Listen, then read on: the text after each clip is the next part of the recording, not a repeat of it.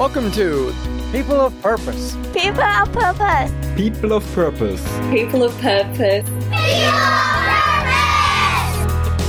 People of Purpose is a podcast of inspiring people whose stories help you see things differently, live with intentionality, elevate the way you participate in the world, and take the necessary leaps in your life to seek and find your passions. Come with us and develop the courage to wholeheartedly pursue your purpose and unleash your truest potential. We proceed through adversity one step at a time, one face at a time. And also, we have to learn how to recalibrate our approaches to the moment of adversity. Mm-hmm. Colby Sharma is a multifaceted individual who wears the hats of both an accomplished author and a skilled lawyer. After graduating from law school with honors in 2018, he worked for a few firms before deciding that it wasn't what he wanted to do. In the pandemic of 2020, Colby published The Curveball, a story of grit, adversity, and winning the game of life, which takes readers on an awe inspiring journey through the depths of struggle, imparting invaluable lessons in perseverance, tenacity, and the cultivation of daily habits and tactics. Now hailed as a sought after speaker, Colby harnesses his profound personal experiences to guide audiences towards the path, personal mastery, and organizational resilience. Hi, this is People of Purpose, and I'm your host, Tanner Badgley. This week, we are speaking with accomplished author and skilled lawyer Colby Sharma, who talks about the way of the underdog, lessons and principles to live your best life. Some of the topics we're going to dive through are his expertise in helping organizations unlock greater resiliency and adaptability in a post pandemic world, Colby's analysis and advice on our real estate business challenges, Having clear visions by embracing failures, adaptability, accountability, and perseverance through adversity, and a list of more interesting topics. Well, let's dive in. Here's to becoming people of purpose. Hello, Colby, and welcome to People of Purpose podcast. Really excited to have you here with us today. Sure. Thank you so much for the opportunity. It's a real pleasure. Absolutely. So, Colby is the son of Robin Sharma. I'm sure you get that a lot. Um, your dad's super famous author, um, done a lot to inspire us and at our house and in our business. And then you have your own thing, which is uh, being a resiliency expert. You help organizations unlock greater resiliency. You create better work. You it seems like you use adversity in times of challenge and struggle when you feel like the underdog to actually propel you like further than you could have ever imagined, which I think is a really cool twist that I'm excited to talk about with you today. Absolutely, absolutely. I think you know, post pandemic, there's so much friction that's taking place. There's so much change that's been taking place. And, and one of the things that I share in my, in my in my keynotes on resiliency is I share that, you know, we have to have a new playbook for this post-pandemic mm. world, for this post-pandemic market and the, oppor- and the opportunity. We can't operate like we did in 2019. And the second thing is like, you know, what are you doing to adapt yourself to change? So one of the things I also share in the keynote is we don't just have a cost living crisis, we don't just have market crises, we have an adaptability crisis. Too few people are adapting well to times of change and they're not taking advantages of those opportunities. So that's what I I share um, speaking and also in in uh, my books. Yeah, beautiful. What is it about the times we're in now that makes people less adaptable than maybe in the past? Well, I think one of the things is people feel very scared. They feel very scared that, you know, there's a lot of fear of missing out, fear of the past, fear of the future, fear of my life might not have been as abundant before the pandemic, or I might not have done several of the things I wish I would have done today. Mm-hmm.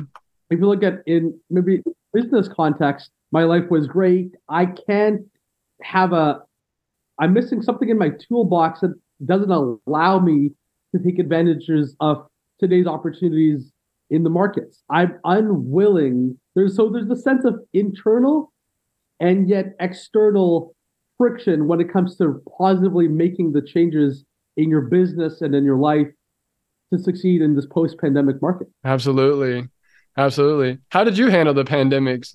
Uh, you, it looks like you wrote a book like at the start of it. Now you're writing a second book. Yeah, just coming out with the second book. How was the pandemic for you, knowing all that you know about change and adaptability? Yeah, I, I mean, I, I think pandemic, you know, really made me uh, very grateful in in so many ways. It really made me pause to think about, you know, what I can be doing better than I didn't maybe do as much of in 2019. Mm. Uh, gave me pause to think. It gave me pause to really implement a set of sets of uh, great routines, and it was just a time to just slow down. And now those two years also made me hyper creative and forced me to get this book out because the curveball, the pandemic, I saw that I said, you know, let's just lock and load on this. And this is the perfect time to release something that can help people, you know, become braver, turn adversity that they're facing into their greatest opportunity. Absolutely. Was there a time before, uh, maybe in your teenage years or early 20s, that you felt like you struggled with this? Like, what makes this such a central topic to you that you feel like um, some sort of calling to be able to teach people about? So, really, the genesis of the curveball and you know my curveball moment was uh, time in my teens. I I had a a slight learning challenge. I I always knew I, I learned differently, but I was still hyper creative. I was still I love speaking in front of people, getting out there. You know, I remember in, in grade one, I uh, I could read a whole seven chapters from like a Harry Potter book from memory. And I used to wow. go around like to my grade grade one class. My my next door's teacher, next door's teacher were like, just look at this guy. He can just recite.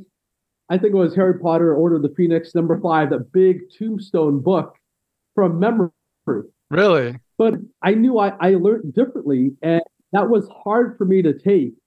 But that was my curveball moment. That was a time in my life that I had to become more resilient to shift adversity into opportunity. And in that opportunity, I found my best friend.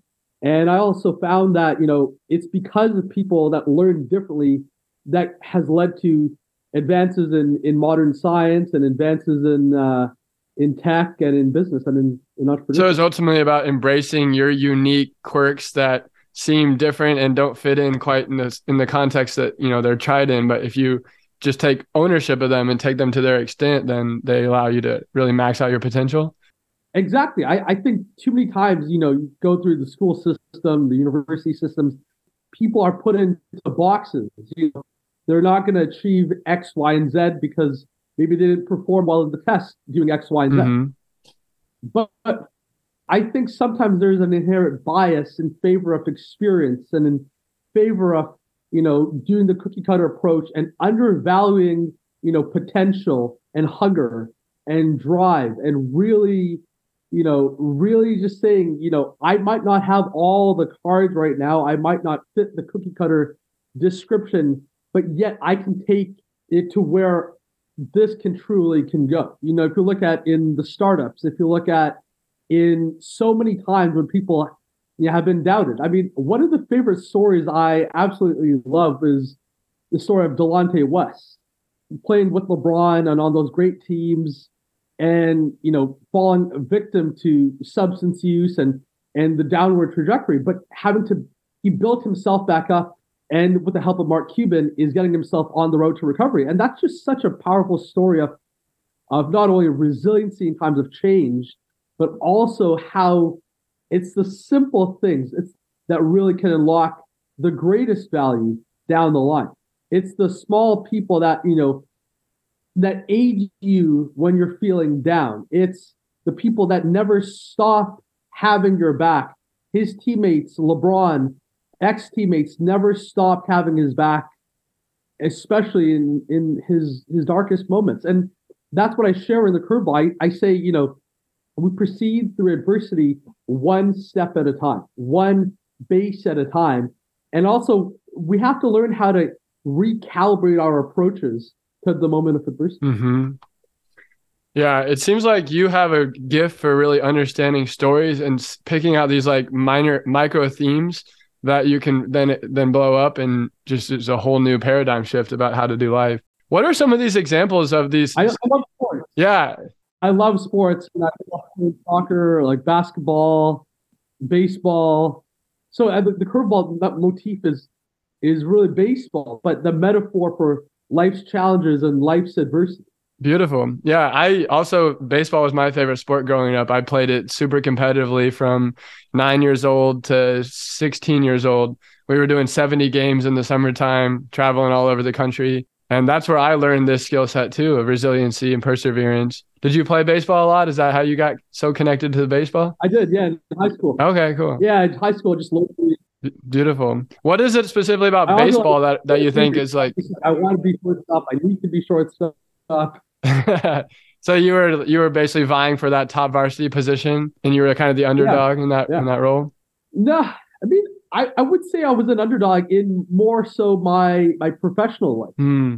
in the law in the legal aspect I, I i had the great privilege to work for one of canada's largest banks and i was i was and I'm definitely an underdog in that role i was in this environment knowing nothing about i knew a bit about finance but never worked in banking before never worked for any type of a bank like that previously so it was very new to me and i had to really ask for help i had to really leave the ego at the door. I had to really get back to basics, going one step at a time, relying on people for help. And one of the greatest moments was when I, I passed my investment funds exam on the first go, and the whole bank just like celebrated me. Mhm. We celebrated that night. So that was a great moment coming from law uh, and into banking. And uh, I, I went back to law after that. Yeah, that's beautiful. I love hearing about that.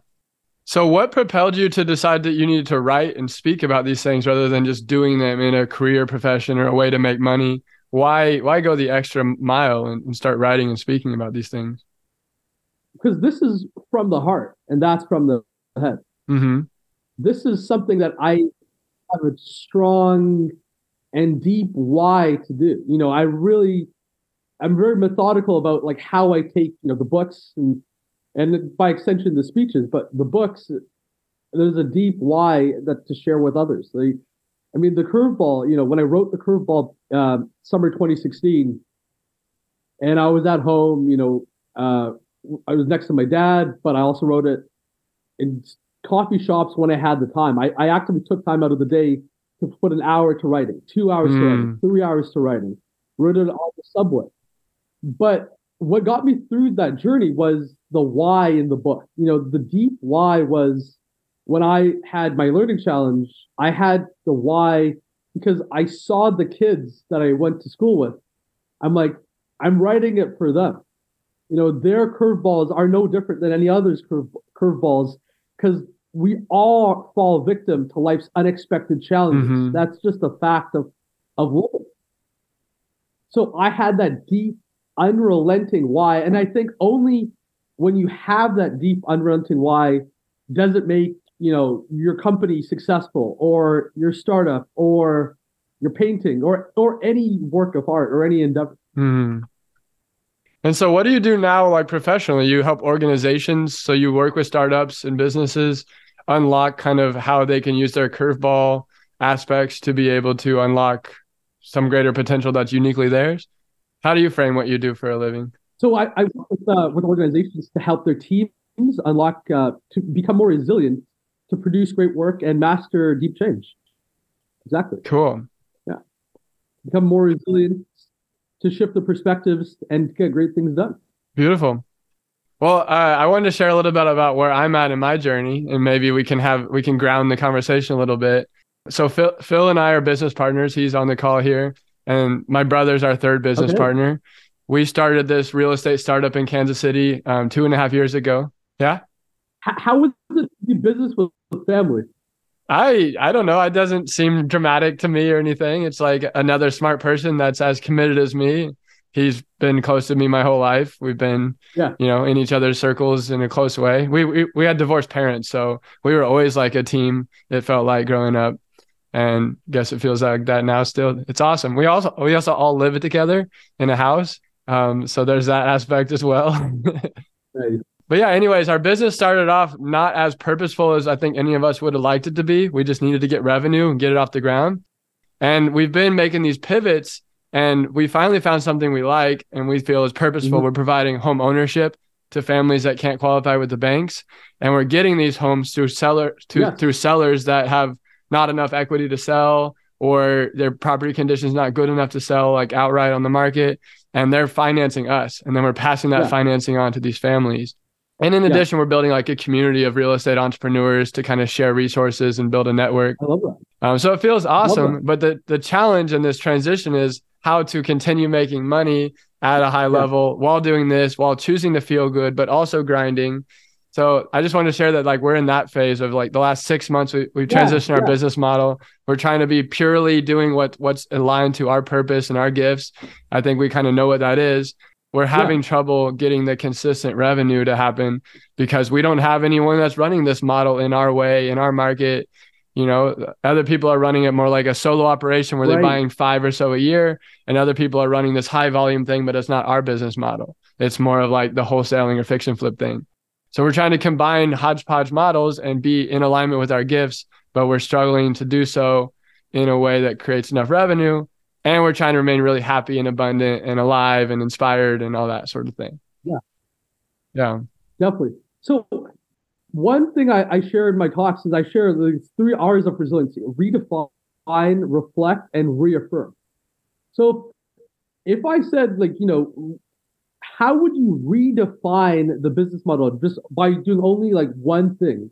What one thing would you do to redefine maybe your positioning or the business model? Like, you know, one thing that I also share is I share we have to shed outer perfection and embrace inner reflection. Go back to incrementalism, incrementally pick one lane, pick one business model, pick one strategy.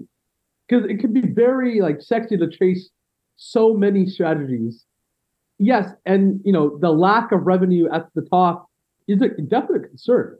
But I think when you're more selective, you have more revenue in the long term. hmm Yeah. So in the adaptability phase that we're in, it's like it seems like we still have to keep parts of the old, even though we've tried to shed them for three, four months. It seems like Yeah. we have to bring some back to bring revenue in. Are you suggesting that maybe we didn't do enough incrementalism? We did just a total 180 and we should have we should be more incremental? Or yeah. Or in the old model that might not have right now and like what did you chop and change Uh, the, a big one is like who's buying our property, what kind of like legacy is happening with the deal. Now it's a family that's usually an immigrant that started their own business and can't work with the banks. Before it was like a hedge fund that has you know, hundreds of millions of dollars turning into a rental property. Yeah. that's a big difference. yeah yeah well i, mean i think in, in that model right now there's undercut the banks 100% brilliant uh curation you know communities you know, immigrants need communities so i think that is something to really that's a great usp that's a great time uh, in the post-pandemic world because we all need community. We all need people to have our backs. And yeah i'd say stick to what has worked. What where have you had more increase in the revenue? The old one or the new one? The new one has more increase when you do a deal. It's just hard enough to find enough deals right now where the Yeah. sellers will leave their mortgages in place or finance us. But when we get it, it's it makes more money for sure. yeah yeah yeah and is it like is it replicable is it scalable is it That's what we're trying to determine. Uh, we don't know people that are doing like our strategy at scale right now. It seems like it can be, especially. and just go and just go with it Yeah.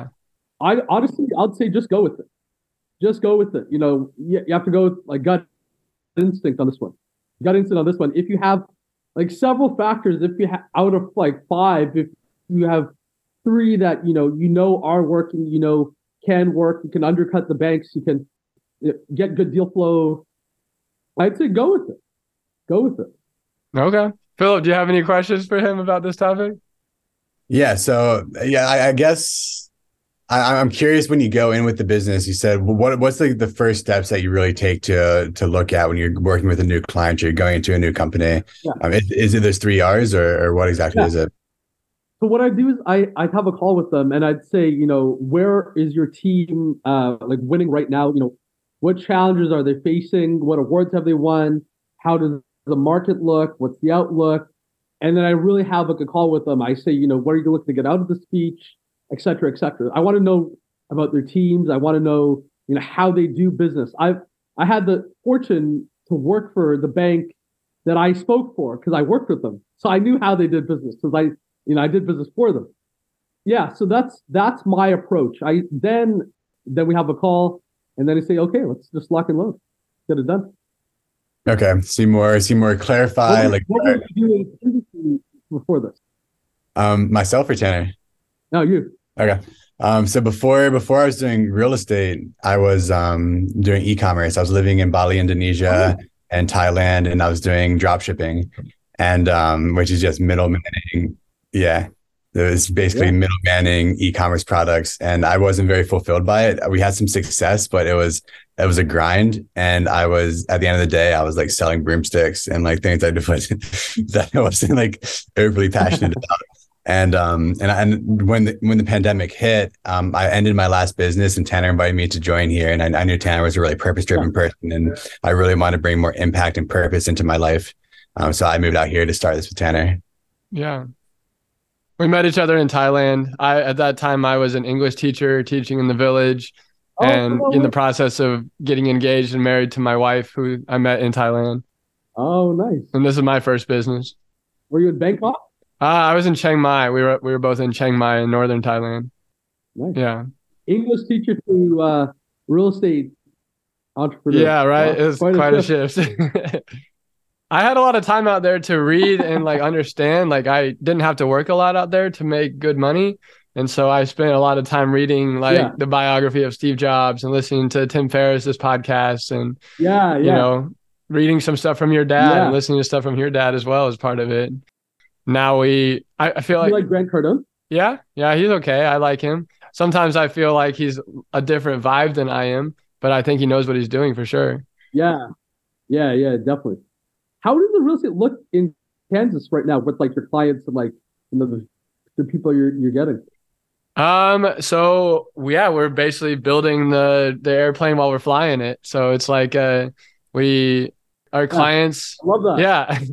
Um, we have kind of two side types of clients. We have the sellers and the buyers now. Before we mostly just dealt with the sellers and then we had some partner that sold to the buyers. So now we have to have two things going. Yeah. And almost a third thing now too of like having some capital partners too is something that we're looking that we're building out. Well, investors. Yeah, investors.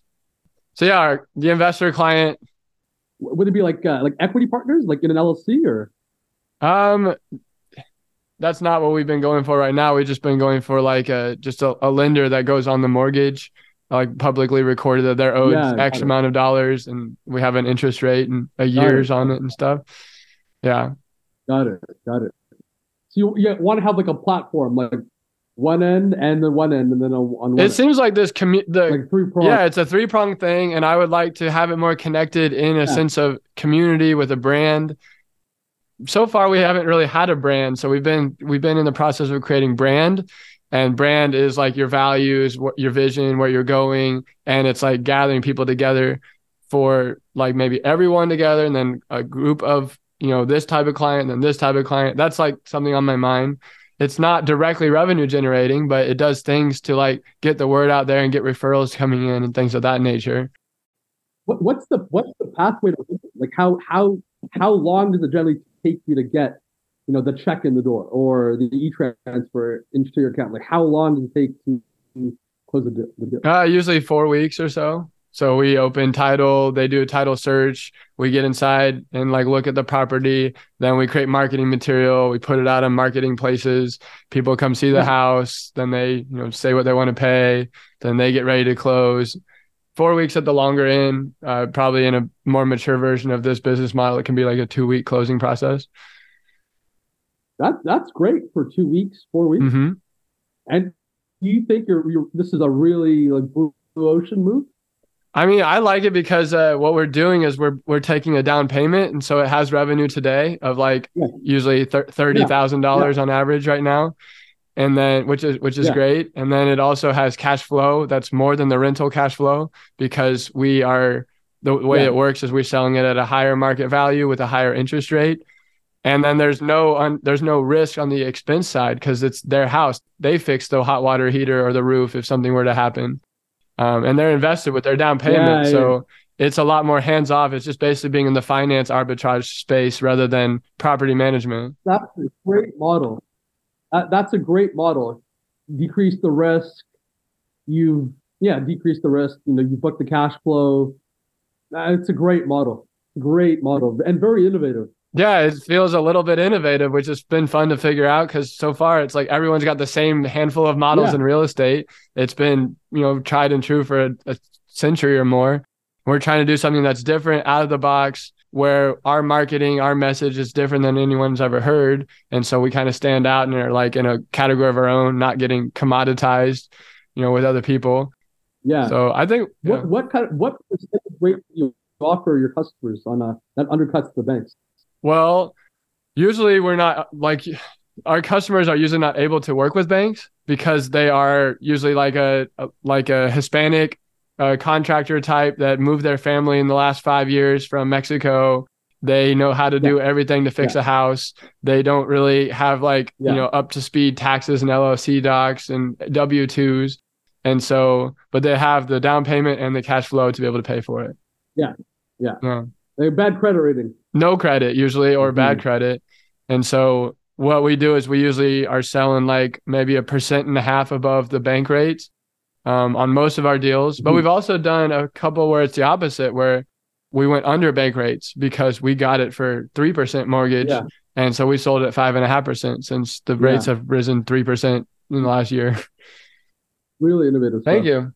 Yeah, I would say it's um is kind of a blue ocean strategy, but like more and more people are starting to do this with the changing interest rates.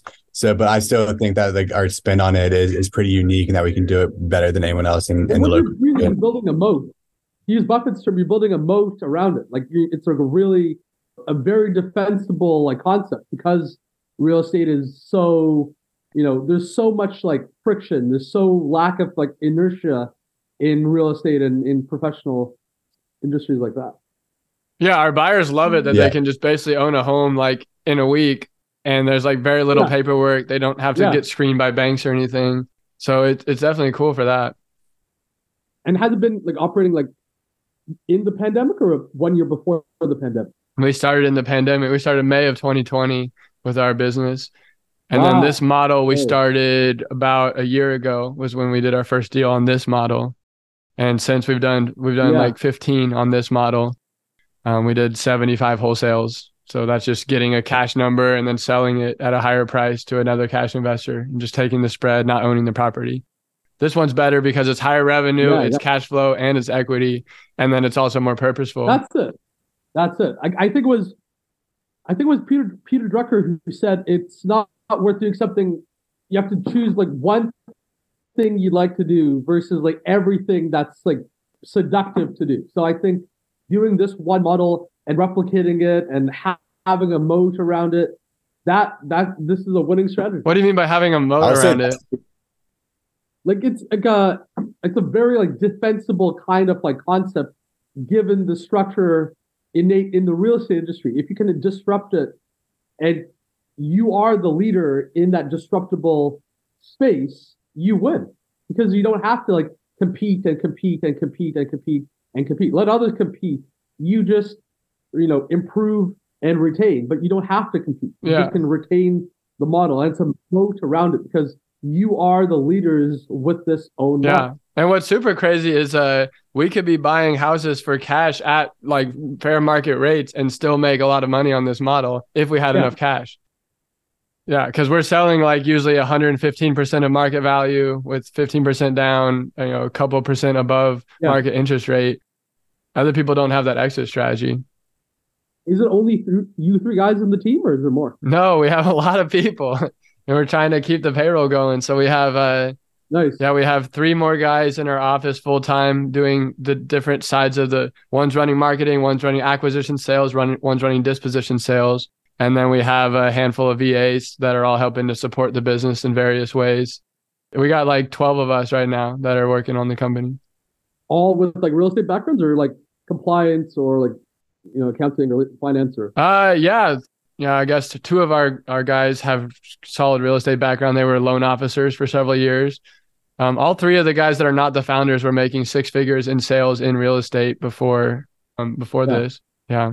We just need some money, I guess. It seems like is the main thing to be able to buy more deals. Seem, sourcing enough deals where the sellers will leave their mortgage in place has been our ch- our biggest challenge recently.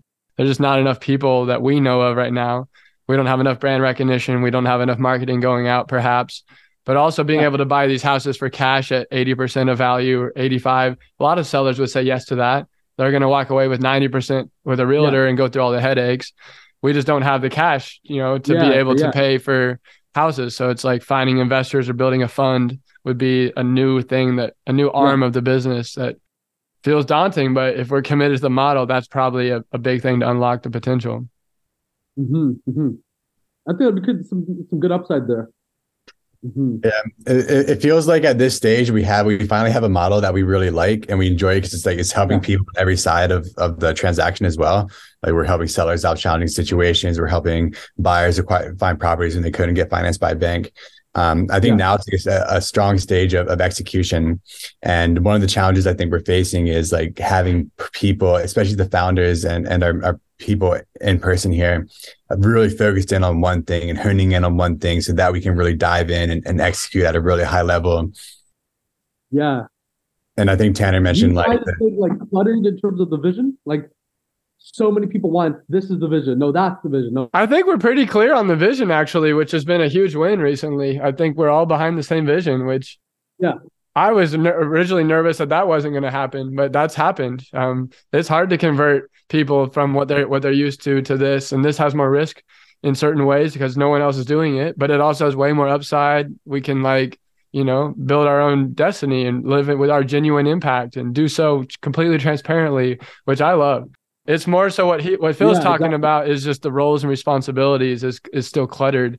There's still a lot of yeah. overlap in, in, what we who's doing what and how can you re- decrease the overlap in the roles? Maybe siloing different teams or different functions. Like how can you decrease, you know, overlap? It's it's challenging. We we need people to self manage departments and then the thing is like the, the founders get pulled into all, all the decisions in different departments as well. So it pulls us out. We're like at, at this stage that we need to be also executing mm-hmm. and doing. How do you how do you incentivize your team? Like say your EAs or or other you know auxiliary partners. How are they incentivized to you know produce growth or yeah, so I'm also trying this kind of innovative model of what I'm calling like a five year financial freedom plan. So, yeah, the goal is to get to $30,000 a month in cash flow for the three founders to each be at 10K. That is financially free for for me, Bryce, and Phil. Um, and then at that point, it turns on to a split where 40% of the equity and cash flow goes to employees. And so there's like an employee pool. So it's kind of, kind of like employee ownership mm-hmm. because they are also building this ship. It's not built yet for them. So they have they have yeah. some stake yeah. in the ownership and they have risk associated with making less money for a year, two years, three years while this thing's getting built up. But then they can very quickly do more than just keep a commission. They get to also keep cash flow and keep equity. So that's kind of one big thing I'm doing to get each of them to 10k a month over 5 years. And then in the meantime, it's re- it's based on revenue. So um, it's incremental by 50k. So the first 50k they get just a, a small meager commission because that's not profitable yet for the business itself after payroll and taxes and savings and marketing.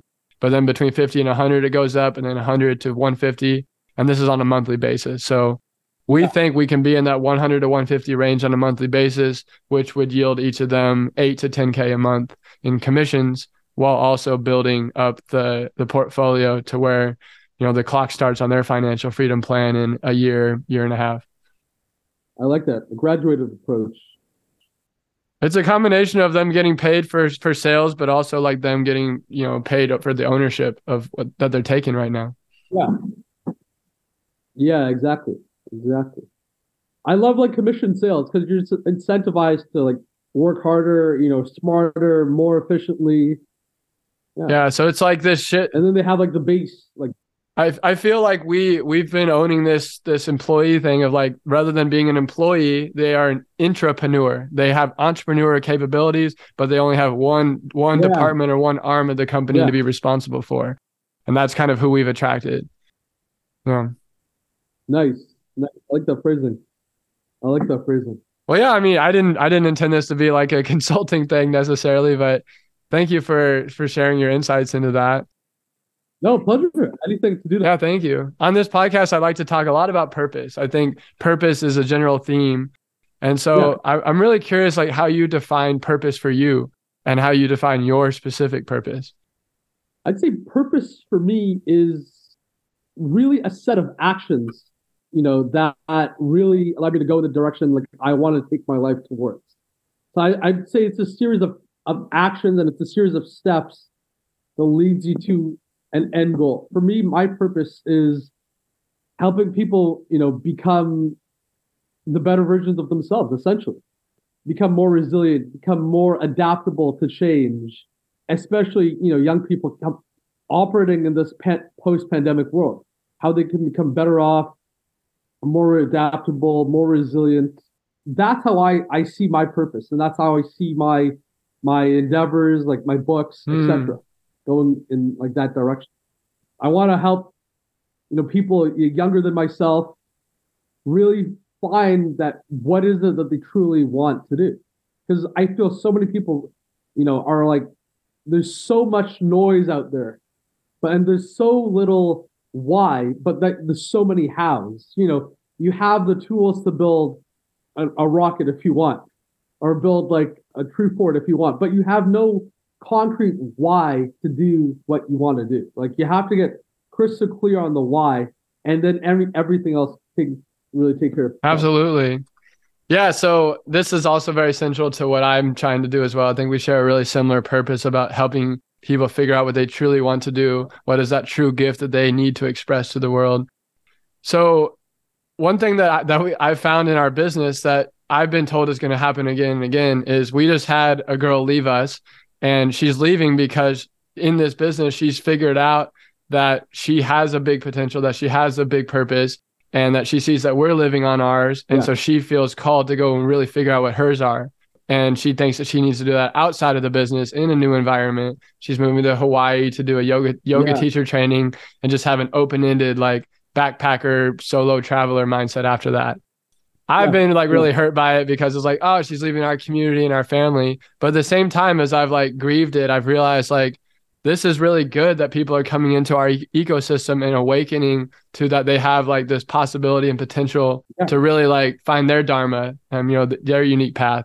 Yeah. So what tips do you have for people that are like trying to that are awakening to this sense that there's something more for them than just a 9 to 5 or just being like something in a business yeah. and they want to find their own thing, but they maybe feel intimidated to do like what we're doing, which is like super high risk of like putting money on credit cards and going with no jobs and you know figuring out a business model yeah. that may or may not work. What if you, someone just wants to find a yeah. way to make a decent income and spend time like you know writing, reading, maybe consulting people, things of that mm-hmm. nature, which I think she's more in line with that. And I think that's co- probably more common. What advice do you have for people that are going through changes like that? I'd say the first thing is, is recognize if there was no friction, there'd be no action. Mm. There'd be no call to action if there was no friction. Maybe within the organization, like if you're getting pushback from a boss or if you're getting uh, teammates, etc. That's external you know, friction, external resiliency. But then there's the internal component as well. If you feel within yourself that you know you're tapped out, you can't operate at a level you think you can, have the freedom to take the different choice. There's never been a better time to just take, take the freedom to do that. You know, go to what it is that you truly think you want to do. Maybe try a bunch of things. Never be afraid to try a bunch of things and then work backwards. Say, you know, what one of these endeavors gave me a set of skills that could take to another destination, another journey. And I think that thing is like, you know, companies like yourselves are giving these people opportunities to do that. What they want to do is have a lot of opportunities, and out of those opportunities, what one speaks to them. So find something that, that really speaks to you on on a deeper level, because everything has a has a reward. You know, has a cost, has a reward, has has an opportunity. But never feel afraid to make that leap. Never be afraid to say that you know this is what I want to do. This is how I want to show up. I think so many people they're they're really scared to really find themselves because there's there's FOMO. you know, there's there's FOMO, fear of missing out, fear of missing. If I do, if I go on this path, can I make revenue or can I make you know my parents proud or can I make so and so happy? But they have to focus inward and say, how am I making myself happy day in and day out? And then I'd say there's another thing, COMO, a cost of missing out. Mm-hmm. a cost of missing out. There's a cost of missing out on your dreams. Cost of missing out on your dreams. Everything has a cost, a cost of missing out on what it is that you're truly meant to do. How hard are you willing to work? How high are you willing to soar? You know, there's a, there's a great book I love by uh, Jonathan Bach, Jonathan Livingston, Rick, sorry, Richard Bach. The book's called Jonathan Livingston. Yeah, I like that one a and lot. And it's a seagull who meant to fly. Yeah, it's an incredible book. So never be afraid of soaring heights. Never be afraid of listening to what it is that you're truly meant to do. And remember, there's a cost of missing out. It's okay to pay that cost of going with where everyone else is going. It's okay to pay that cost. Some costs are good, some costs are not good. You have to figure out what costs you're willing to pay. Yeah. And what happens if the dream is just unclear, but you know like what you're currently doing isn't your dream? You have this sense that there's a bigger dream, but you don't know what it is. How do you go about making that leap? So you know when you're driving a car in the rain and there's rain on the windshield and the vision is blurry, you can't see miles and miles ahead. You put the windshield wipers on. The witch with wipers, though, is the strategy.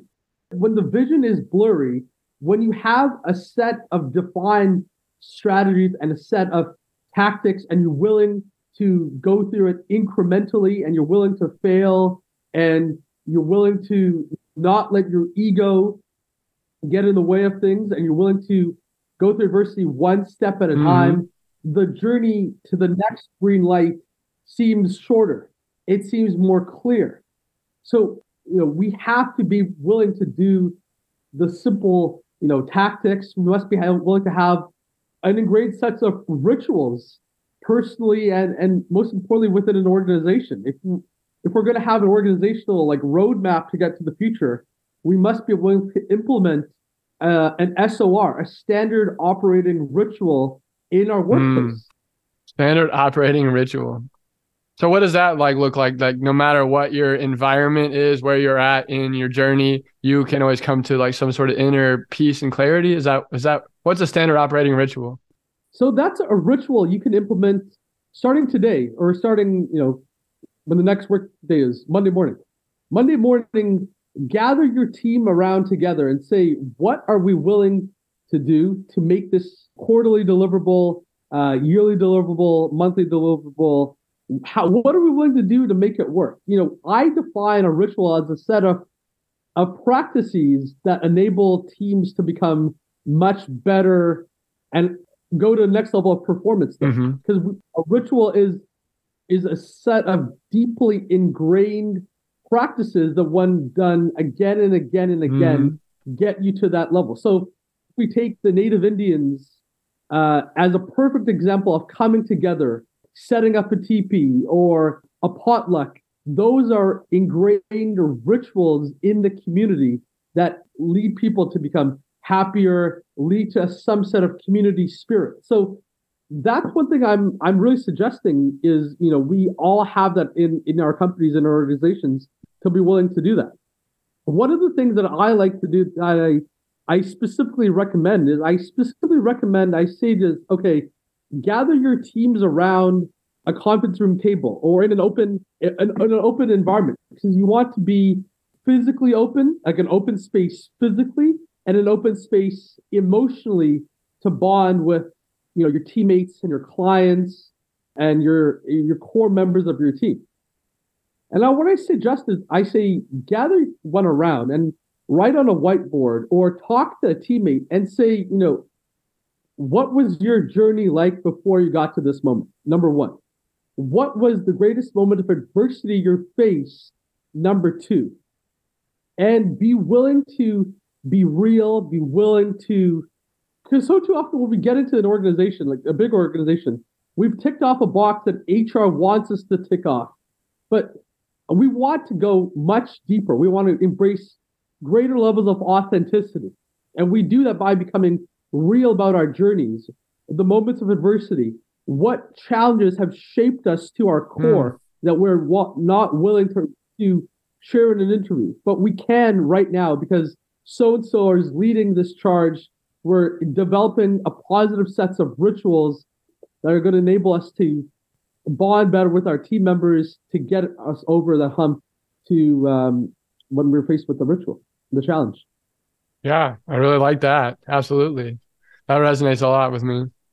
I really find that like there's no one that really wants to talk about challenges and really wants to talk about adversity and really wants to talk about, you know, the struggles that really shaped me.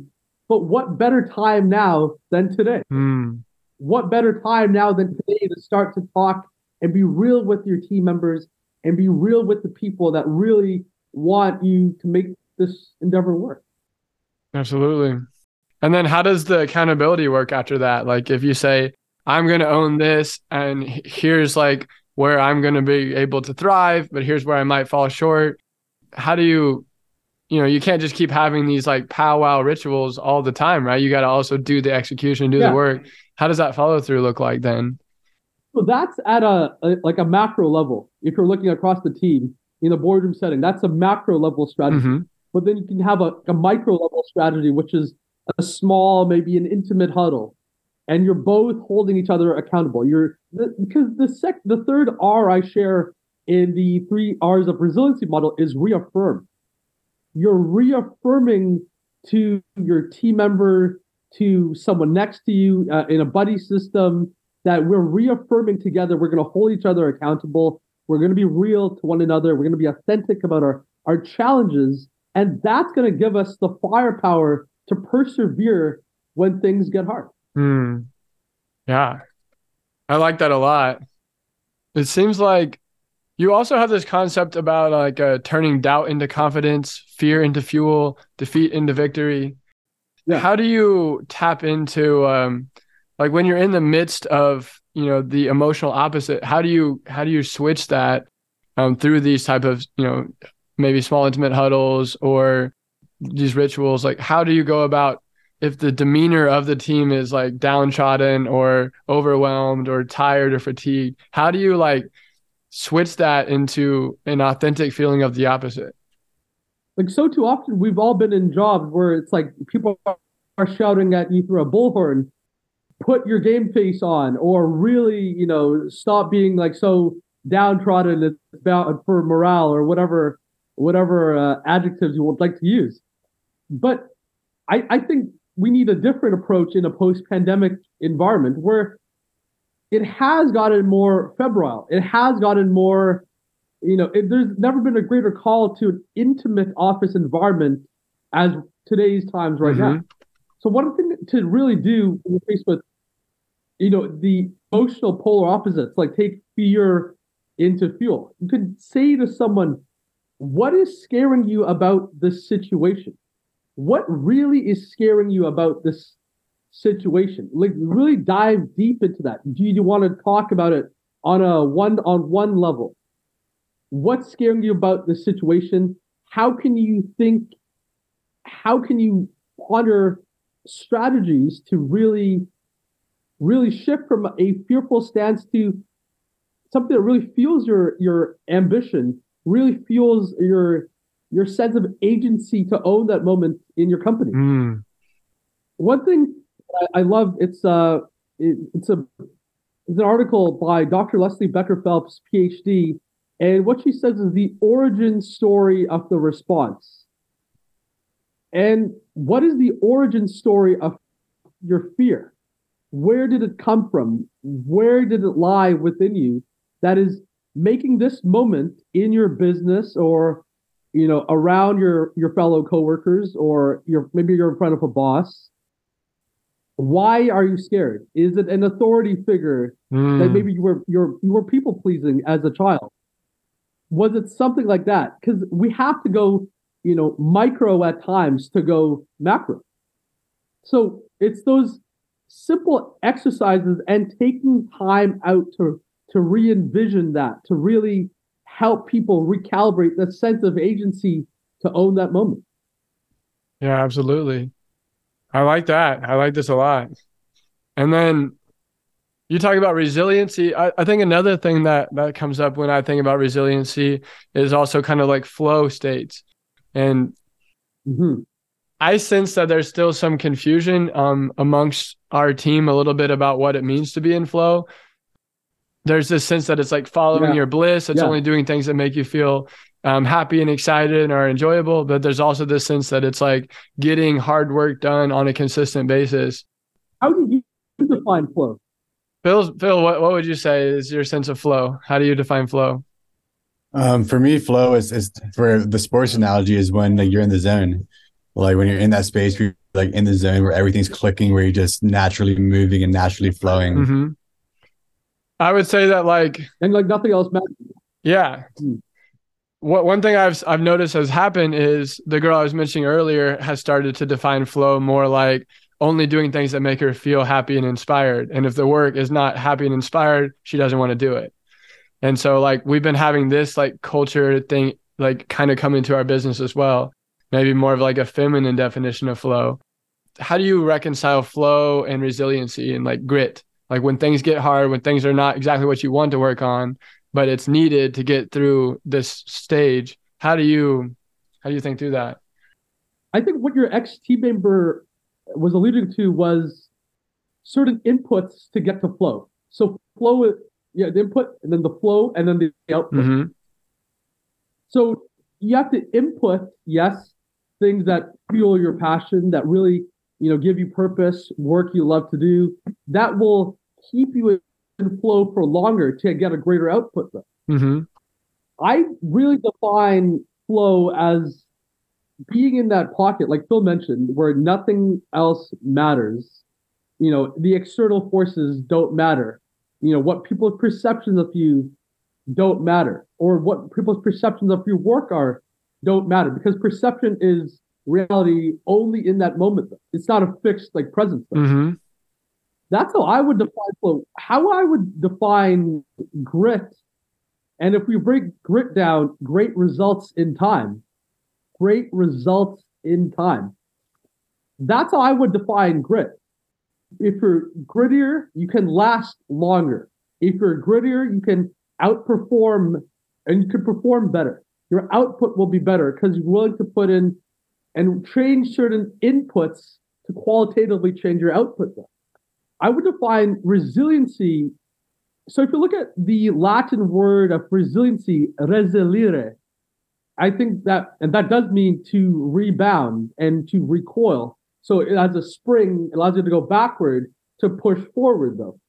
So I would define resiliency in that sense. You know, it's a set, resiliency is, you know, it's a set of attributes that really allow you to to come back stronger and really you know really last longer to perform better to to really respond better to challenges Mm. to really respond better to external challenges internal challenges uh, because you have a more toughened sense of self in that moment now if you look at post pandemic there's a lot of trauma that's been just absorbed within us having lived through you know two and a half three years of pandemic life so the question becomes is is there post traumatic growth and resiliency and what is the difference between the two and how that will apply personally and professionally in your businesses. And post post traumatic growth might seem like resiliency but post traumatic growth growth after trauma is defined by sets of four attributes. And it's really how has it fundamentally affected your life fundamentally affected your sets of beliefs fundamentally affected your sense of joy and peace in the world and most importantly in your life. If those four sets of criteria are not met you do not have post-traumatic growth. You are a more resilient person. You have more predisposition to become resilient but you have not met the threshold for post-traumatic growth. Hmm. Wow, that's some deep stuff.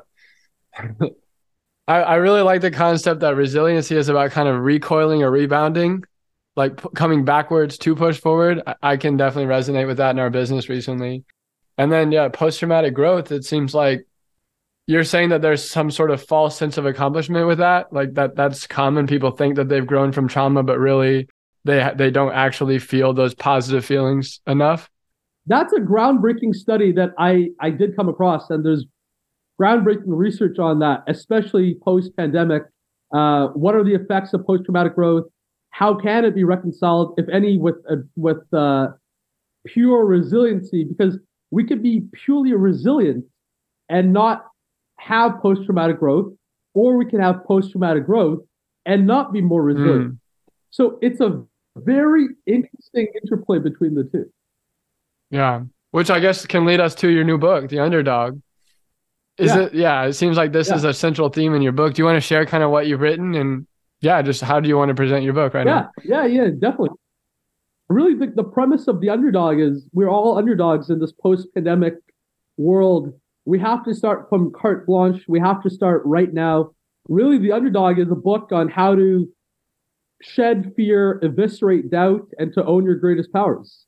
There never been has been a better time, and we all have been underdogs. You know, the greatest CEOs, the people who dream of being CEOs, we all are underdogs. The fundamental fact of a human is to be an underdog. It is to be doubted.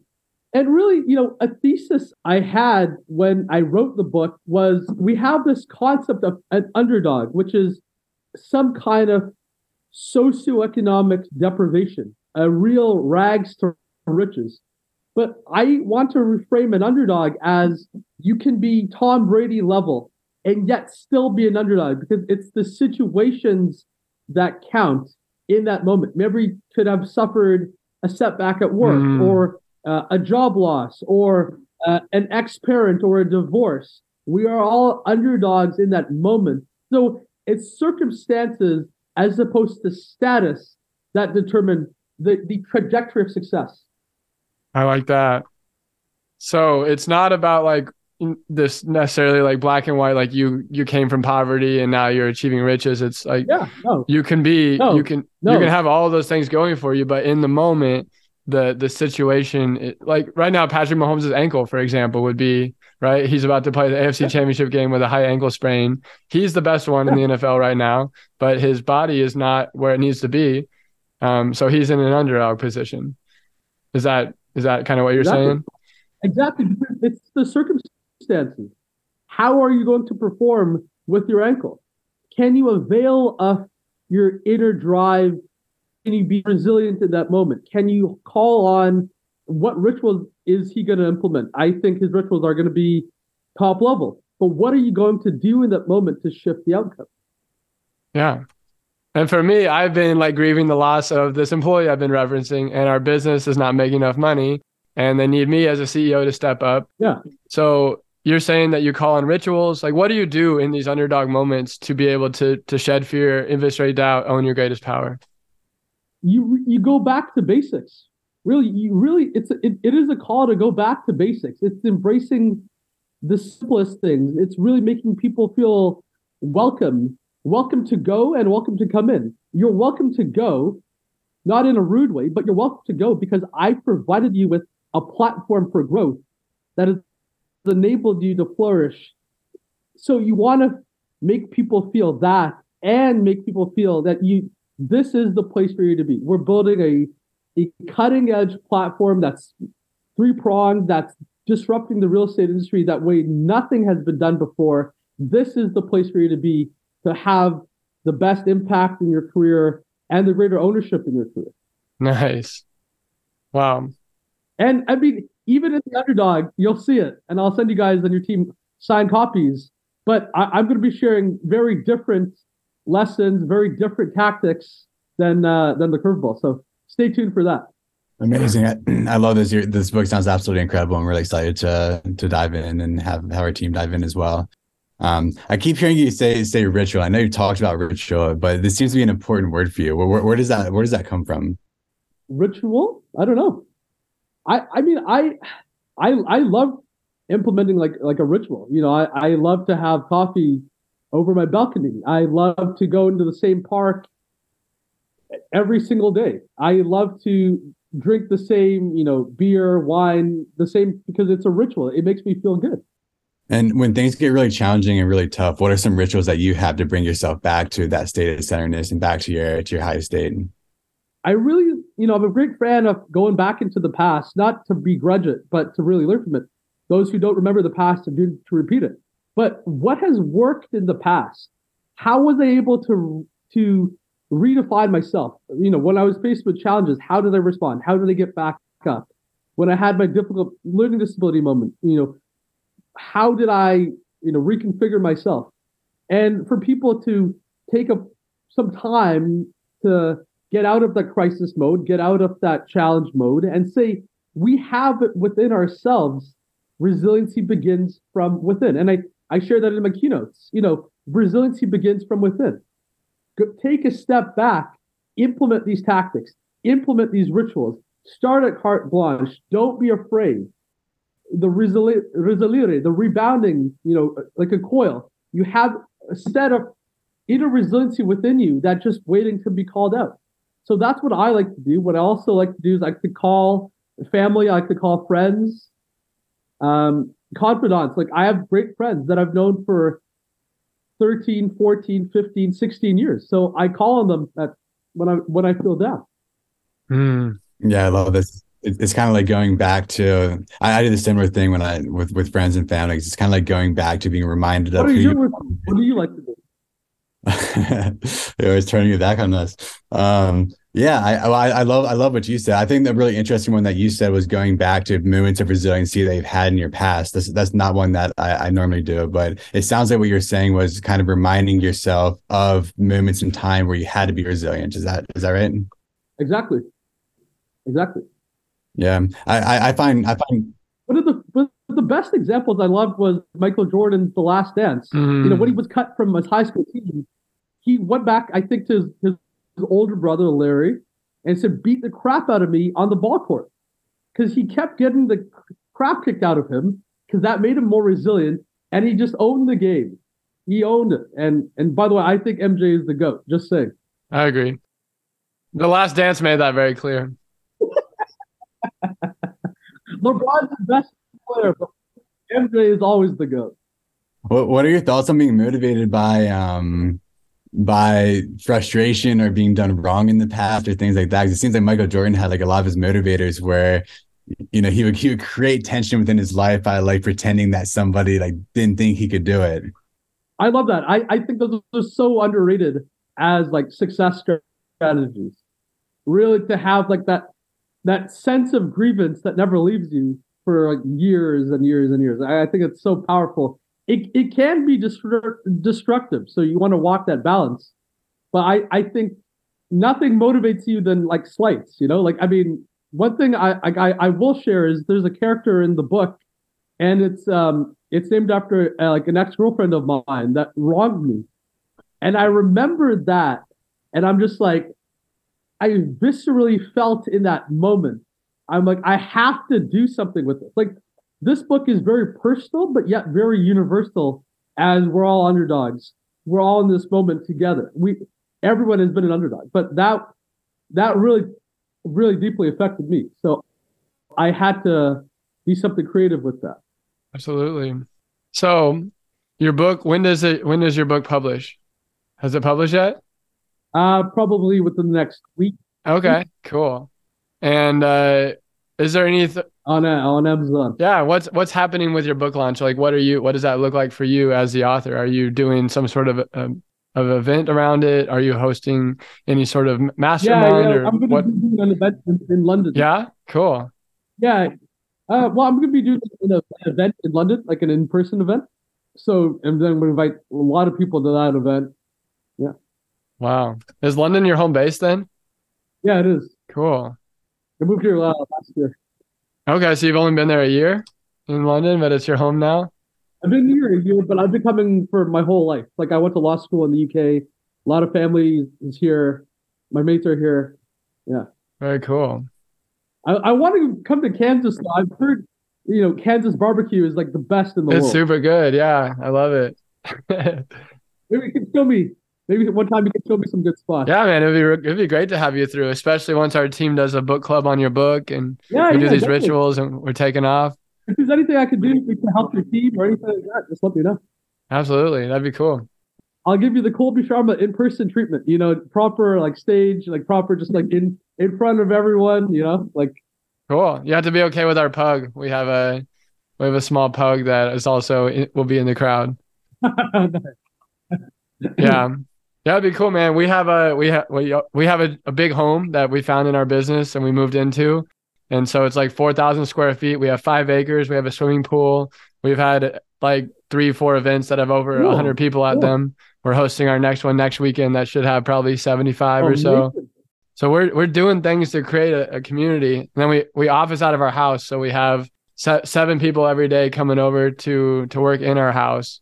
So it, it's a it's a vibe, and it also looks like the 1970s in some ways because, like you see, we haven't really renovated Yeah, the yeah, house. yeah, yeah, you'd have a lot of fun. that's amazing. I I love the focus on community. That's so strong to see. You know, real community-led business. Yeah, thank you.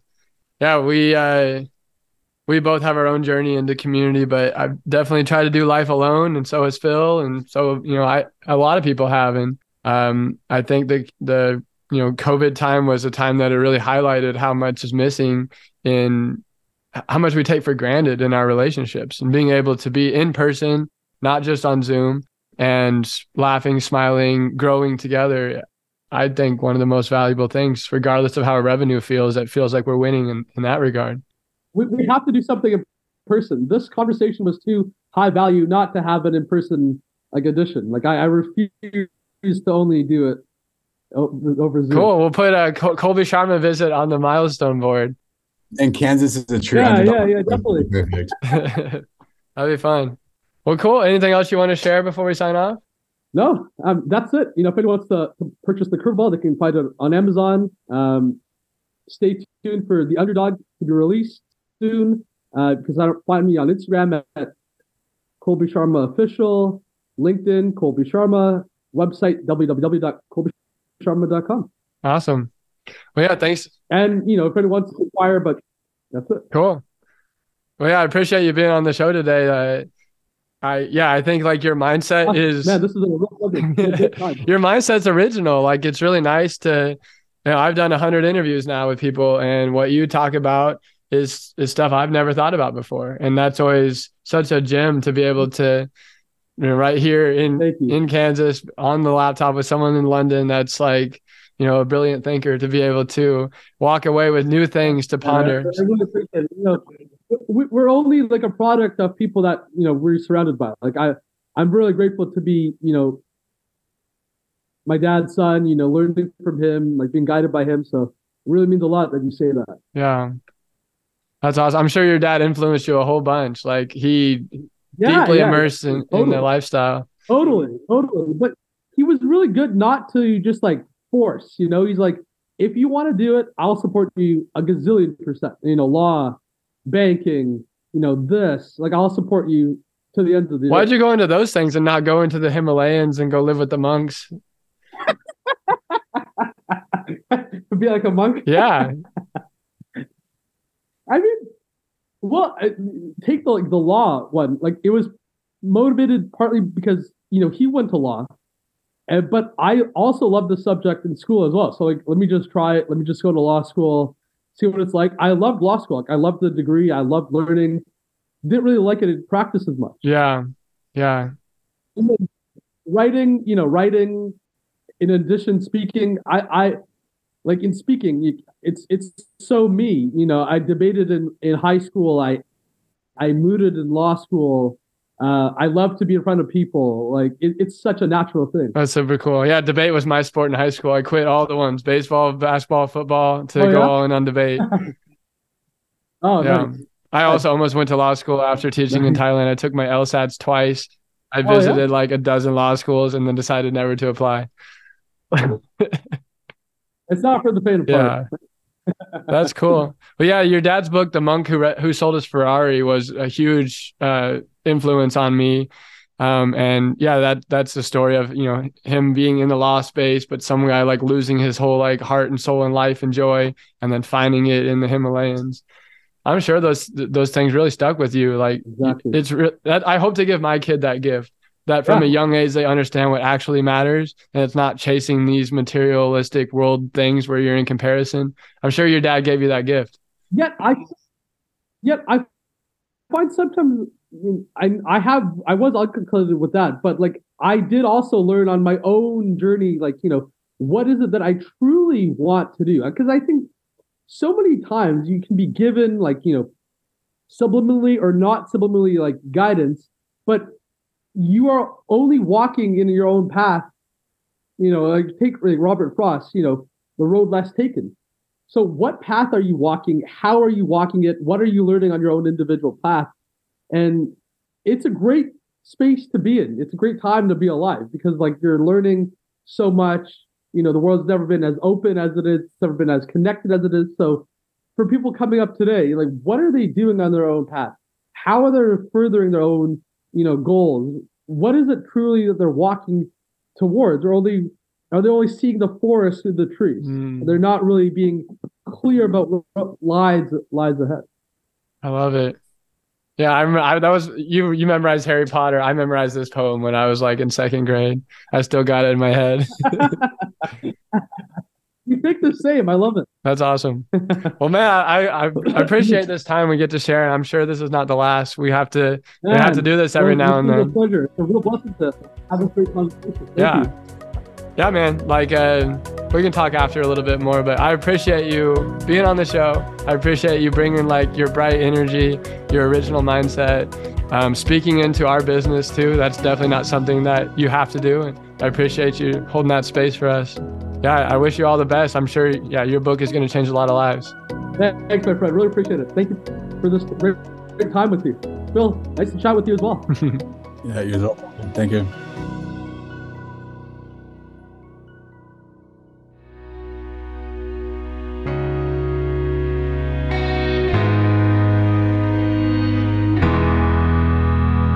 So, what actionable step are you going to take next? Do you have a lingering question? Or is there something we can help you work through to figure out and reach your purpose? People of Purpose is here for you. Just send us an email or a message on Facebook. If you want continued inspiration, subscribe to the podcast and soak in the stories and words of our insightful guests. Do you have any friends that might enjoy this podcast? Bring them on board as a podcast subscriber. And if you want to actually see the guests behind the voices, as well as receive daily inspiration. Follow the podcast and journey on Instagram at People of Purpose Podcast or at People of Purpose on Facebook to join our purpose seeking community. By joining, you will know the minute each new episode is published, hear first about upcoming People of Purpose news, and receive regular tidbits inspiration I'm purposely perusing, pursuing, and pondering. It's simply a regular dose of goodness, intentionally filtered by me to nourish your path to purpose. Lastly, if you like this podcast, please post a review wherever you listen to it. Doing so will not only help us to grow, but will also allow your voice to be heard, and who knows who you could inspire. Cheers, and here's to becoming